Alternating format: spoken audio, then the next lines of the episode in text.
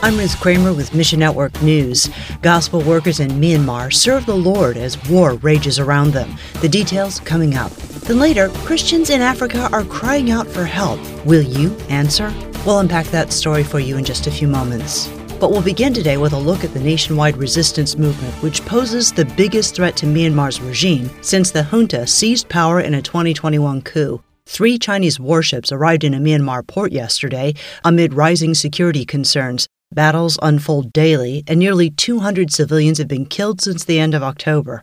AMG International's Brian Dennett says The military has been bombing and attacking villages, and one where we work, there were six adults and three children killed in recent attacks. Consecutive military governments have waged war against armed ethnic groups for decades, destroying villages and uprooting more than 2 million people.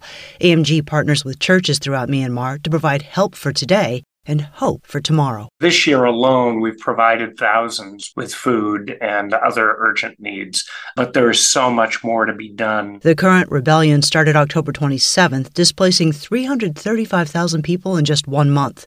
Some church members also rely on AMG's food aid just to make it through the week. A number of families worked in foreign factories that closed due to the military regime and their control over everything. Connect with us online to support AMG's work in Myanmar. Everything we do at AMG revolves around the gospel.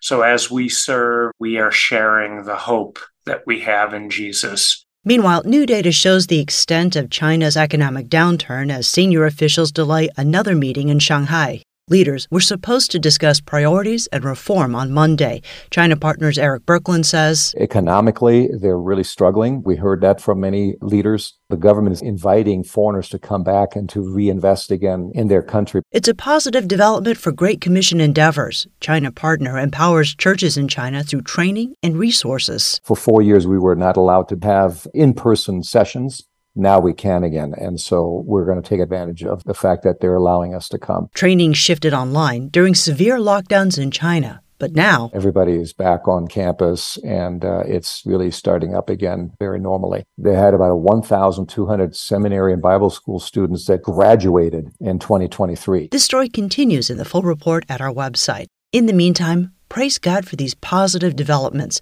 and pray that the body of Christ in China would remain faithful and centered on Scripture. When we hear any negative news out of China, just trust the Lord in spite of that, because that's what the Christians are doing over there. They have to live within this system, and yet they want to serve Christ and they want to share Christ with their people, and they are doing it. Finally, the cycle of crisis continues on the continent of Africa. Drought, conflict, and famine challenge gospel workers. We get more from MNN's Katey Hearth. Five consecutive failed rainy seasons have led to the most severe drought in four decades. It's had devastating consequences, killing livestock and destroying crops throughout the entire continent. Escalating food and fuel prices are driving scores of people from one place to another, including refugees and internally displaced individuals. This grim reality translates to an estimated 149 million Africans who face acute food insecurity. Adding to the complexity, ongoing conflicts compound the situation in some countries. However, ministry partners supported by Christian Aid Mission are actively present in the areas most affected. A ministry leader in Uganda says many people, including the elderly, children, and nursing mothers, are quietly dying at home. Meanwhile, a Kenyan gospel worker describes the situation as dire in the arid regions where people have resorted to eating wild seeds. Believers ask for continued prayers, seeking God's guidance and provision so they can be part of the solution. Katey Hearth, Mission Network News. Mission Network News is service of One Way Ministries.